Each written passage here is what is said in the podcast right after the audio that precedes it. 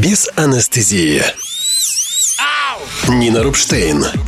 Трезво о жизни, деньгах и любви. Здравствуйте, дорогие друзья! Сегодня мы продолжаем рабочую тему. Я думаю, что для ребят, которые заинтересованы в том, чтобы сделать свою жизнь осмысленной, обеспеченной, рабочие темы важны. Сегодня вместе с нами Иван Бирюков, тренер школы профессионального развития, коуч. И а, мы сегодня обсуждаем тему ценности в коллективе. А, это продолжение наших тем про конфликты, которые мы обсуждали в прошлый раз а, и позапрошлый раз с другими нашими тренерами. И мы продолжим работать именно с этой темой, потому что она оказывается самая насущная о том, что происходит на работе такого, что трудно работать. Ваня, привет! Всем здравствуйте. Расскажи, пожалуйста, что бы ты хотел сегодня обсудить с нами? А, да, я для слушателей скажу, да, что я предложил Нине, в принципе, провести, когда в очередной раз на работе столкнулся с ситуацией, безусловно, не новые. Да, я напомню, что я действующий, ну, слушателям напомню, что я действующий менеджер в международной компании. И несмотря на то, что я уже проработал 11 лет, вот 12 год уже пошел, а, я до сих пор работаю и, получается, продолжаю накапливать свой опыт, потому что иногда мне кажется, что меня уже как бы ничем не удивишь, а, потому что много разных ситуаций возникало.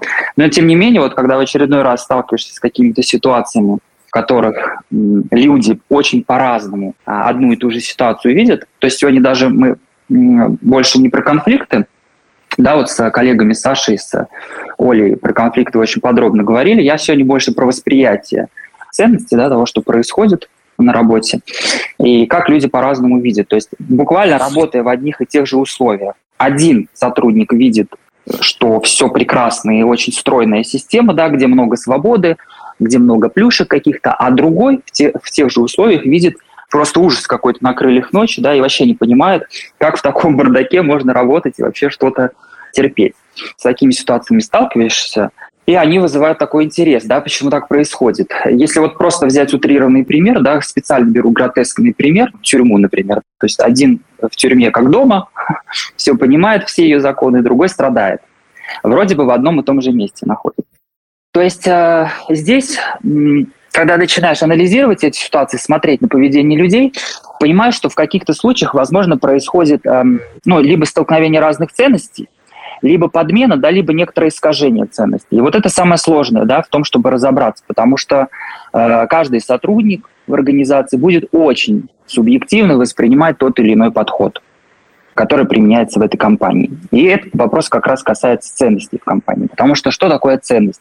По-простому, это реальные э, взаимоотношения и поведенческие стили сотрудников. Буквально говоря, ценности – это сами люди. То есть во многом, конечно, они формируются и лежат в основе того, как собственники, да, или как директора компании понимают образ этой компании.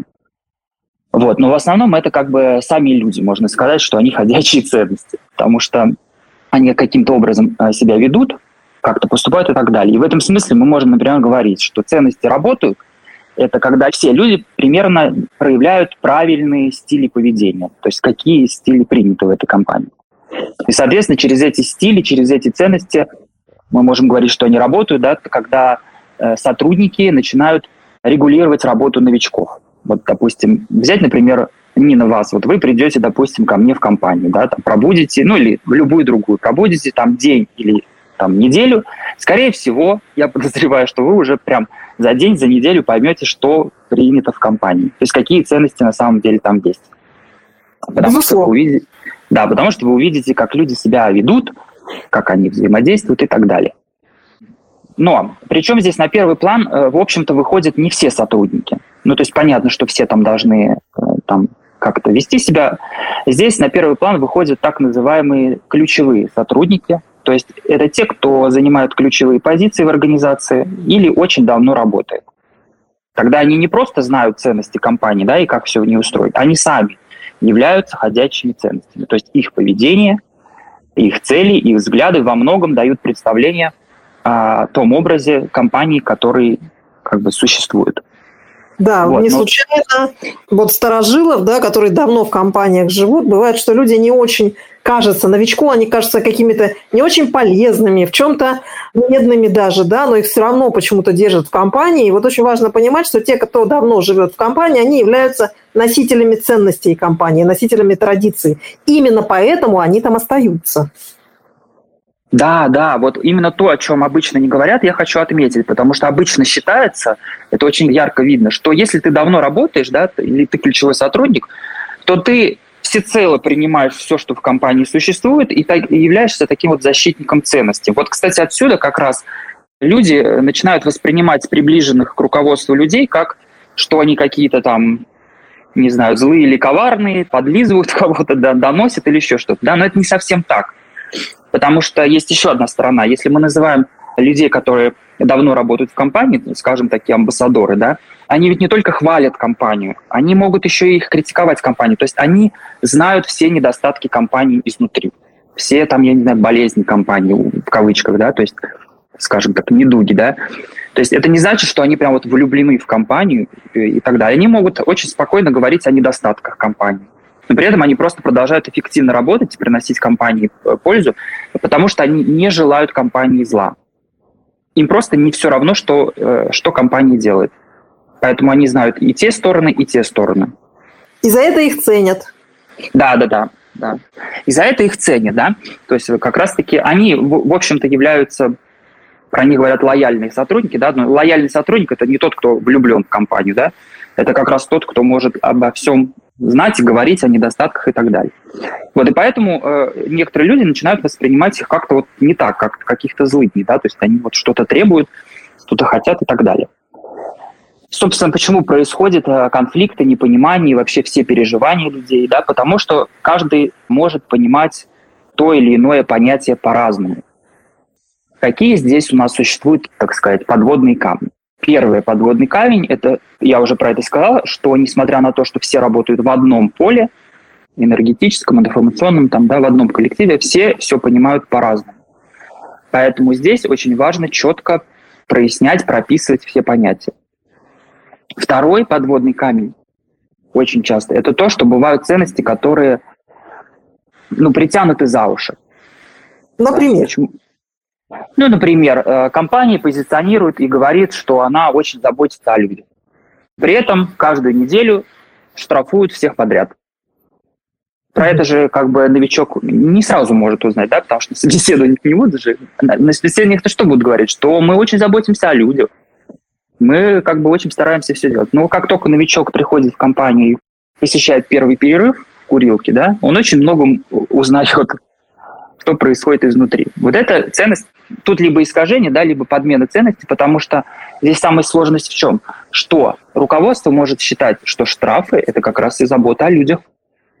Так они угу. заботятся. В каком смысле? Ну, они их так учат, что они, это, это для них польза. Так, а в чем польза-то? Я начинаю быть тем человеком, который да, пришел да. в курилку и начинает, собственно, пытаться разобраться, собственно, а что за фигня? Но так вы научитесь, да, что если считается, что если вас э, не оштрафуют за эту ошибку, то вы так и не научитесь, да, вы продолжите дальше. И в этом смысле идет некоторая такая стратегическая польза, да, вот мы сейчас один раз вас штрафанем, но зато вы дальше узнаете, кто вообще здесь хозяин, да, и кто правила устанавливает, да. И при этом это происходит каждую неделю. Ну, может быть, не вас штрафуют, а поголовно там других сотрудников. Но при этом, при этом говорят, что мы заботимся о людях. Вот такие бывают ситуации, которые людям очень сложно. Да, они просто ну, начинают не понимать, что как бы происходит. То есть это такой второй подводный камень. Так, это то, что ты называешь подменой ценности? И это то, что я называю э, либо подменой, либо искажением ценности. Потому что когда как бы говорят, что штрафы вас развивают, это немножечко так как-то странно звучит. Для меня, по крайней мере, да? Ну и для очень многих сотрудников. Согласна с тобой, но действительно, потому что если мы начинаем рассматривать с точки зрения, в принципе, тех функций, которые на себя несут штрафы, они как бы имеют функцию наказания или воспитания. Воспитание в смысле следования определенным рамкам и нормам, но не развития. Не развития. Скорее подчинение. Да, но бывают руководители, которые считают, что это развитие. Вот здесь и подмена как раз происходит. Потому что когда сотрудник, любой сотрудник начинает с этим сталкиваться, он начинает сразу с какой-то ситуации, да, как, которую он видит так, а другой видит иначе. Он начинает сомневаться, а вообще я как бы ну, адекватно смотрю на ситуацию. Может быть, это как-то, ну, я не прав, да? Угу. Может быть, я что-то не понимаю, может быть, действительно ценность какая-то в этом есть. И вот здесь такой универсальный совет оставаться в адеквате, так сказать, который я вот выработал за эти годы. Как это ни странно сейчас будет звучать, вот чтобы оставаться в адеквате, нужно просто усомниться в своей адекватности. Но нужно просто как отойти это... в сторону. Ну, то есть, когда вы столкнулись с такой ситуацией, когда ценности вот так вот столкнулись, очень многие пытаются как-то бороться. Вот это тоже большая ошибка, пытаться там резко изменить ценности, которые уже в организации сформировались. Ну да, вы же тогда а, пришли и, собственно говоря, и начинаете тогда тащить свой самовар. Да. Когда сотрудник сталкивается с такой ситуацией, очень многие делают ошибку, что они начинают как-то вот пытаться быть правым в своем видении, сказать, что нет, это здесь не так, это все большая ошибка. Вот можно, конечно, усомниться в своей адекватности, но отойти в сторону, чтобы разобраться с этим прояснить для себя и остаться при своей позиции. Потому что вступать в борьбу с уже сформировавшими ценностями – это не очень путь такой, как сказать, хороший, да? Не про карьеру в этой организации, это точно. Да, это путь не карьеры в этой организации. Очень часто, как бы, что вообще с ценностями организации нужно сделать? Их либо принять, либо отвергнуть. Это вот по-простому. Да? Вообще есть четыре способа работы с ценностями. Я про них сегодня точно не успею рассказать, но есть отдельный урок. У меня в курсе так, корпоративные отношения есть целый урок, посвященный этому в школе профессионального развития. Четыре способа работы с чужими ценностями. Два из них – это принять или отвергнуть. Собственно, когда вы работаете в организации, есть только путь принять или отвергнуть. Но принять это не означает начать себя так же вести. Принять это вот буквально, знаете, как принять как дождь, как снег. Мы же не можем отменить снег.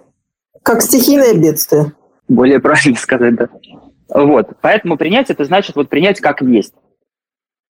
И не бороться с этим, да, и уже выстраивать свое поведение, как бы исходя из того, что есть, если мы хотим в этой организации, в принципе, работать.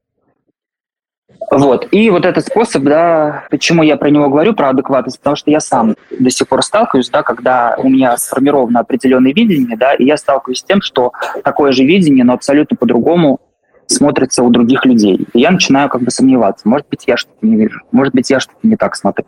Ну, на эту ситуацию как-то смотрю.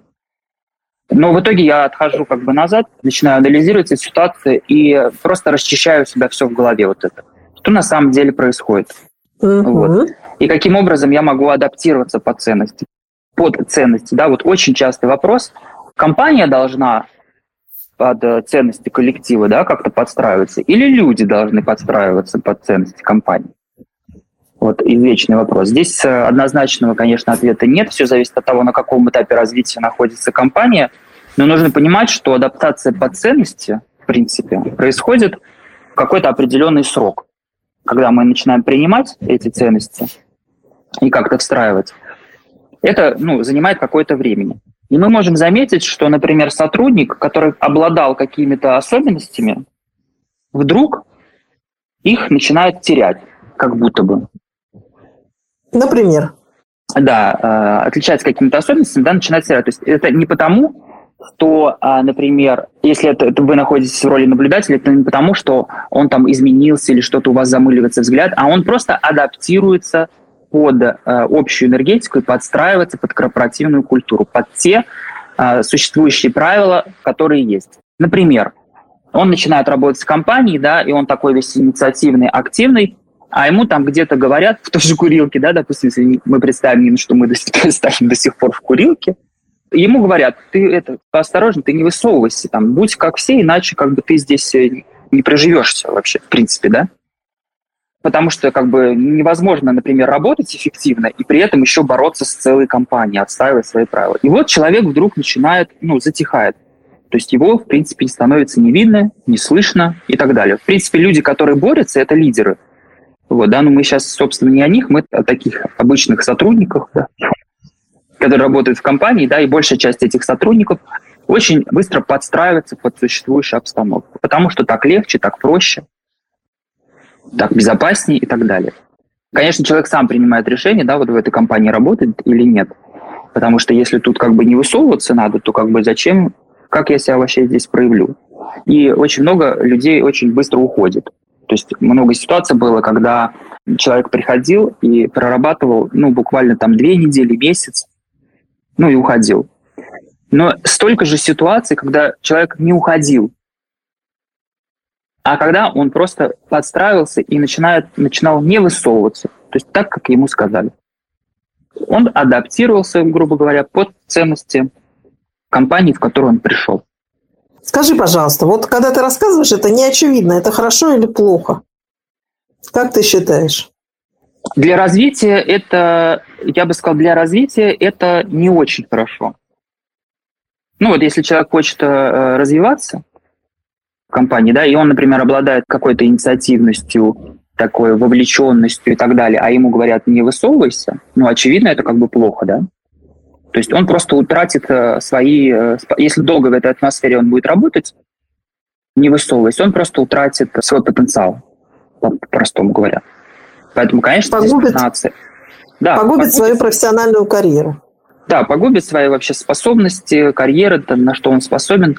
Конечно, в этой ситуации, конечно, плохо. Если у него нет цели как бы развиваться, а ему там просто надо там отсидеться, да, условно говоря, да, может, временно это как бы это, ну и нормально. Отсидеться, да, ради каких-то своих целей личных. Подзаработать, например, ему надо будет, да, или еще что-то. И дальше уже решит, что делать. В этом смысле тут каждый решает, да, по своему контексту в жизни, что у него там происходит. Вот, но в целом адаптация по ценности это как бы неплохо, не хорошо. Потому что там, где есть люди, это всегда есть большое разнообразие, да, и не всегда, например, агрессия в коллективе – это что-то нездоровое, да, потому что во многих компаниях, например, поощряется такой прям высокий стандарт, амбициозность, давление, да, вот такая тактика ведения дела во многих компаниях поощряется. Когда, например, руководитель сам является очень требовательным человеком к самому себе, да, в первую очередь там не позволяет вообще ошибаться, да, то он и будет требовать это, собственно, очень агрессивно иногда будет требовать это от других, чтобы все были на высоте, будут ждать такого же вот подхода от подчиненных, такого подхода к работе. Соответственно, если такой подход не подходит человеку, то тоже вопрос, да, карьеры в этой компании. Вот, если человек сам по себе может быть э, с таким подходом работать, адаптироваться, тогда это, в принципе, адаптация по ценности не носит какой-то негативный характер. Особенно, если это вас развивает, например. Может быть, вы не знали, да, на что вы способны. Да, то есть, ну, в первую очередь важно оценить вообще, готов ли я в эти ценности встраиваться, по большому счету, правильно? Да, да. Вот, да, это совпадает с моим жизненным путем, с моими жизненными устремлениями, карьерными, профессиональными устремлениями, или не совпадает. Потому что как бы это первый вопрос, который мы себе задаем, готов или не готов, да? Но как бы это один только критерий, совпадает ли это с моим жизненным путем. Но у многих людей есть еще второй критерий. А есть ли у меня другая возможность? Ну, в том смысле, что, может быть, прямо сейчас именно на этой работе это единственная возможность, которая позволит мне решить мои другие жизненные задачи. Ага, да, совершенно правильно. То есть э, зависит от того, какая у вас сейчас личная задача и личная цель. Вот. Это, кстати, очень частый вопрос, да, когда люди думают, уходить, не уходить э, из компании, да, то есть начинают сомневаться, что, что делать просто проанализировать под, э, под, под этот второй критерий. Что мне сейчас нужно на самом деле? Если это еди, действительно единственная возможность решить эту задачу, надо пока каким-то образом, значит, адаптироваться. Вести себя как-то так, а, а не иначе. Потому что все равно надо сказать, что руководители и вообще организации подбирают людей, ну, им важно подбирать людей с э, похожими ценностями, да. Сейчас чаще всего крупные компании, конечно, людей в рамки загоняют, так проще, потому что, да. Поэтому люди, например, которые стремятся к более творческому подходу, к нестандартному, к индивидуальности, им становится как бы тяжело формировать свою лояльность к этой компании. Да? У них другие потребности.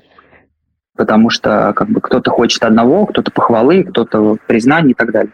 Разные ситуации бывают. Но вот этот второй критерий, который вот Нина вы озвучили, очень хорошо помогает, в принципе, определиться на текущий этап жизни, да, не, не навсегда, там, на всю жизнь, да, на текущий какой-то этап жизни. Да, решить в первую очередь вопрос, хочу и надо ли мне сейчас адаптироваться или нет. Или проще уйти. Да. А, вот. Еще что очень важно касательно ценностей, что я хотел сказать, поскольку это все-таки базис корпоративной культуры, ценности, они лежат в основе. И мы вот об этих способах, да, об этих критериях поговорили. Очень важно еще, поскольку это напрямую связано с коммуникацией, потому что как мы решаем а, в коллективе большую часть задач? Через коммуникацию обычно идет это все. И во многих компаниях, конечно, есть проблемы с этим, с, коммуникацией. Да? Либо информация может застревать на каких-то уровнях, да, и не доходить до кого-то, да, недостаток информации. Либо э, просто не сообщаться что-то и так далее. И поэтому очень часто, когда вот сталкиваешься в коммуникации с другими коллегами, нужно как бы прямо говорить и объяснять, почему вы это делаете. Да, потому что, э, как правило, в компании, независимо от того, что говорят, опять в этих курилках и так далее, да, сегодня у нас прям привязалось это, независимо от того, э, что говорят, все э, люди действуют примерно в одном направлении несмотря на разговор, люди, которые ну, принимают ценность, как-то адаптируют. Да? Конечно, есть какие-то одиночки, которые начинают тянуть там, да, в свою сторону. Довольно редко бывает, когда целый отдел, например, в другую сторону начинает тянуть компанию, да, это уже будет конфликт ценностей и интересов. Там вот как раз вопросы про это были. А, вот когда а, коммуницируешь с коллегами, прямо говорить и объяснять, почему вы это делаете, например. Нам сейчас важно, например, это сделать, потому что в нашей компании или потому что мы столкнемся вот с этим.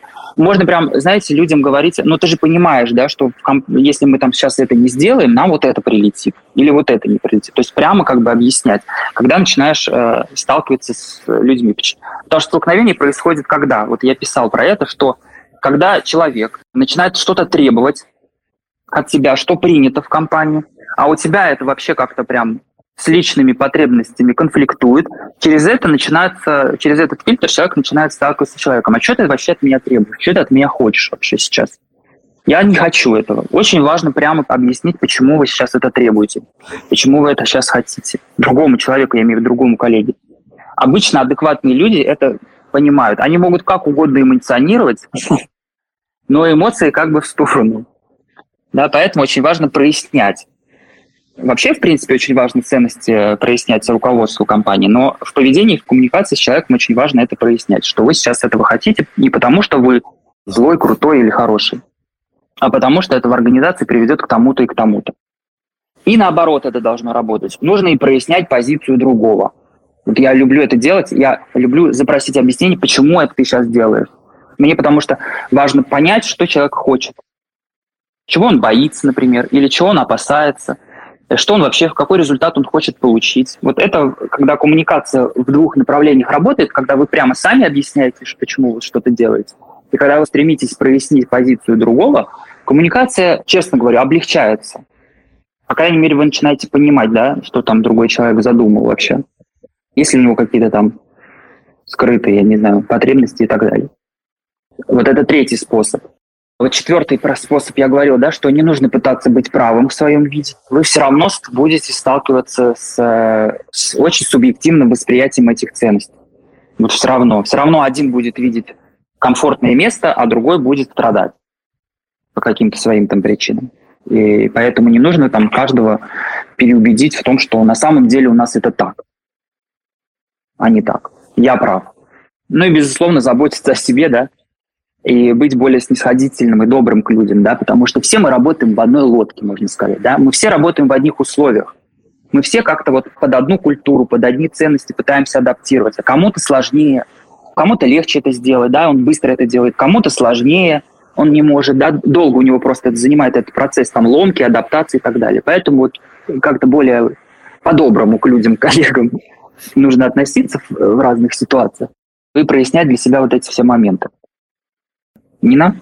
Да-да-да. У нас есть вопросы. Да. Ольга спрашивает про занятие ключевых позиций по знакомству, да, проще говоря, по блату, когда ставят хороших знакомых, а есть люди, которые претендуют на эту должность, на повышение остаются за бортом. Как с этим быть? Ну, я подозреваю, что, конечно, такой вопрос в том виде, в котором он сформулирован, возникает у людей, которые сами претендовали на какую-то должность, которую отдали родственнику, например. Довольно частая ситуация. Вот я проработал в четырех компаниях, но первую компанию не возьму, пример, да, это я там стажером был, меня, в принципе, там корпоративные отношения не особо там волновали, да, у меня, собственно, я, там, я не понимал, что там происходит у них. А вот в трех компаниях, в которых дальше я проработал, можно сказать, стопроцентная выборка. И в одной компании был там сын генерального директора на начальника охраны, и в другой там муж с женой, и в третьей компании директор приводил своего, причем специально создавал, в штате даже не было такой позиции, то есть иногда специально создаются штатная позиция для какого-то знакомого стопроцентная выборка. Собственно, если у вас лично нет цели, намерения, желания да, занимать какую-то определенную вот эту должность да, или расти до нее, то какая как бы разница, кто эту должность займет? Брат, сват, зять и так далее. Вот кто займет, с тем и придется работать. Потому что как бы не вы выбираете. Здесь еще нужно четко отдавать себе отчет, да, что руководители подбирают на ключевые позиции похожих на себя людей. То есть тех, кто разделяет такие же ценности, такие взгляды, такой же подход, как и они сами. И второй момент, да, безусловно, что очень часто встречается в организациях, очень часто берут тех, с кем уже в прошлом работал. Почему так происходит? Потому что они уже знают, на что они способны, знают, что от них ожидать, знают их уровень профессионализма, набор компетенций, навыков и так далее. И поэтому, конечно, берут уже, когда приходит новая организация, да, и там открывается какая-то такая позиция, они могут брать тех, кто с кем работали. Второй момент, если вы лично претендуете на эту должность и хотите работать на этой позиции, да, то у вас две стратегии поведения. Первое – это сделать так, чтобы ваш набор компетенций и навыков соответствовал этой позиции. Вы должны быть уверены, что вы, в принципе, достойны да, этого места. А второе, что на самом деле важнее, чем первое, это сделать так, чтобы директор об этом узнал о вашем намерении, о вашем цели. Потому что бывает, что люди вот стремятся, поставили себе какую-то цель дойти до этого уровня, до этой позиции, но молча, никто об этом не знает. Очень хорошо заранее подойти к директору или к HR и сказать, что если появится вот такая позиция, вакансия, вот такая возможность в этой организации будет, то я хочу попробовать. У меня есть опыт, у меня есть знания, я вот могу такую-то, такую-то пользу принести, таких целей достичь. По крайней мере, это то, что от вас зависит. А дальше уже то, что от вас не зависит, да, это уже решение директора. Конечно, нужно быть совсем там, ну, дураком, чтобы поставить тупого своего вместо умного чужого, да, ну, как бы это мало что с этим можно сделать, да, если вакансия уже занята, неожиданно пришли и сказали, вот мой сват, он будет вот руководить. Ну, то понятно, да, чувство там горечи, досады, какого-то тлеющего напряжения потом будет, да, но любая как бы ситуация дана, чтобы извлечь из нее опыт. Проанализируйте, может, директор вообще, в принципе, не в курсе был, да, что вы хотите на эту должность, и что вы как бы способны, у вас есть этот набор. А дальше пока придется работать, да, и расширять свою экспертизу в этой организации, потому что важно помнить, что все меняется.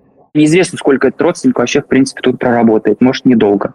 И придет ваш день, и вы достигнете это, наконец, этой цели. Ну, либо там уже смотреть по ситуации, да, там менять компанию, идти дальше и так далее. Вот, собственно, мой комментарий на этот вопрос.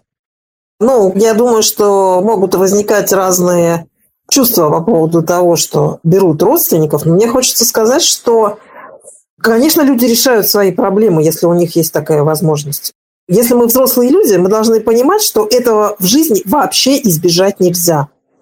В принципе, нельзя избежать. И любые возмущения на эту тему показывают, что мы ну, вообще не очень хорошо психологически выросли для того, чтобы с этим миром сотрудничать как-то, да, что у нас еще какие-то есть детские представления о том, что такое справедливость, как должно быть и так далее. И мы по этому поводу имеем ожидание, что другие должны соответствовать этим самым тоже ценностям. То есть вы приходите в чужой монастырь, что называется, где есть свои правила, где либо вы их принимаете, либо вы уходите оттуда.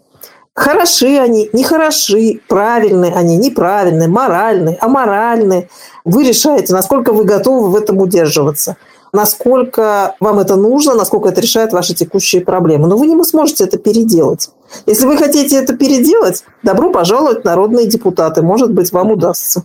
В организацию вы приходите, вы имеете дело с тем, что есть. И либо вы это, как сказал Ваня, принимаете, либо не принимаете. Да, абсолютно согласен. Да, вот, собственно, у меня вебинар был, как выжить корпорацию до ноль. Я говорил, да, что риск того, что вы столкнетесь со всеми вот этими ситуациями, начнете прорабатывать, это то, что вы повзрослеете. Хотите такой риск, да? Принимайте. Так, второй вопрос у нас про театр. Эльвира задавала. Нескладность руководителей и, главное, национальная деятельность, заработки, кассовые сборы. не, тут совсем... Смотрите, в общем виде, да, если метафорично, да, вот эту басню Крылова представить, «Лебедь, рак и щука», да, то это говорит о том, что вот этих людей, да, у четырех э, руководителей, режиссера, директора, генерального директора, да, разные, разные ценности, да, и, в принципе, среди сотрудников. Здесь недостаточно контекста, потому что а, нужно понимать, что, собственно, сотрудников беспокоит, что, то есть у сотрудников нет идеи зарабатывать, да, и кассовые сборы делать. Что, что, что здесь такое? Вообще, в общем виде, один из продуктивных способов решения вот подобного ситуации, да, когда вот начинается как лебедь, рак, щука, это, конечно, вырабатывать единое поле ценностей. Безусловно, что это зависит э, больше всего от э, руководства. И в этом смысле а, я бы применял все стратегии, которые возможны. Я обычно люблю все способы использовать. Да. Можно выстраивать конструктивный диалог. Но чтобы выстраивать конструктивный диалог, нужно, собственно, очень четко коллективом да, вот театра понимать, что конкретно не нравится, что конкретно не устраивает, то есть какие у вас вообще собственные идеи, да, как они конфликтуют с идеями генерального директора и директора. Можно также занять и выжидательную позицию. Есть очень много преимуществ выжидательной позиции. Это то преимущество, что вы остаетесь наблюдателем и начинаете замечать больше нюансов и больше каких-то тонкостей в контексте, которые можно потом каким-то образом использовать. Да? Опять же, продвинуть свой интерес или выйти на диалог – например, ситуация какая-то произошла, и вы понимаете, что вот сейчас самое время, да, озвучить вообще, собственно, свои, свои идеи, да, если они вот не бьются с идеями э, генерального директора. Поэтому нужно пробовать э, разные тактики в зависимости от того, какая цель, какая задача сейчас стоит у сотрудников. Я бы добавила здесь, что mm-hmm. э, если вы сами осознаете, что вы хотите зарабатывать, если вы сами осознаете, что, в общем-то, ваше руководство, собственно, готово удовлетворять именно эту потребность. Оно может не видеть всех остальных потребностей, но эту оно, в общем-то, настроено удовлетворять, зарабатывать. Но все остальные оно не знает и не слышит, те, которые обеспечивают возможность вас э, совершать свою работу. То, может быть, нужно осознать, обсудить и договориться, а как вы собираетесь это донести. Почему эти потребности, которые не удовлетворяются, влияют на качество вашей работы – и как они влияют на, собственно, заработок тоже, да, то есть как вы можете описать эти потребности, если они, будучи удовлетворенными, а, могут влиять на увеличение заработка. Ну и, конечно, очень важно, есть ли у вас выбор. Если у вас в этом смысле выбора нет, то вы можете надеяться на конструктивный диалог, да, обсуждая, не споря, не ругаясь, не конфликтуя, а обсуждая, как мы можем сотрудничать в данном случае руководство и театр то вы можете найти это решение. Да, все правильно. То есть э, надо понять, э, как реализовать идею, э, например, генерального директора, если у него действительно такая идея, да, заработки кассы года, через, через удовлетворение ваших потребностей. Ну, чтобы как бы вин-вин было, да? Да, и поэтому вам нужно просто подумать и сочинить эту стратегию, обсудить с коллегами или с теми, кто реально больше всего заинтересован в решении этой проблемы. Да, мне здесь нравится, знаете, метафора про автобус. Представьте себе человека, который сел в автобус, проехал полпути, и даже больше, да, и вдруг понял, что он э, в другую сторону едет. Вот что, э, что, пассажир, что пассажиру делать? Пытаться развернуть весь автобус обратно? Конечно же нет, да, вот представьте просто эту ситуацию, да. Либо пассажир выходит, да, либо там смотрит дальше, как действовать по ситуации. Едет до какого-то пункта определенного, да, и уже там смотрит. Не нужно пытаться разворачивать автобус сразу, целиком. Нужно вот так продумать. Да, э, дорогие друзья, если вам интересно продолжать эту тему, пожалуйста, присылайте нам ваши случаи для разбора, ваши ситуации рабочие, которые могут быть вам полезны. Ваня, большое спасибо за участие. И если у тебя будут собственные идеи еще, о чем ты можешь просветить наших слушателей, пожалуйста, пиши, и мы сделаем еще один. Да, спасибо, Нина, большое. Всем спасибо. Всем хорошего дня. И до встречи. Всем пока-пока. Без анестезии. Нина Рубштейн. Трезво о жизни, деньгах и любви.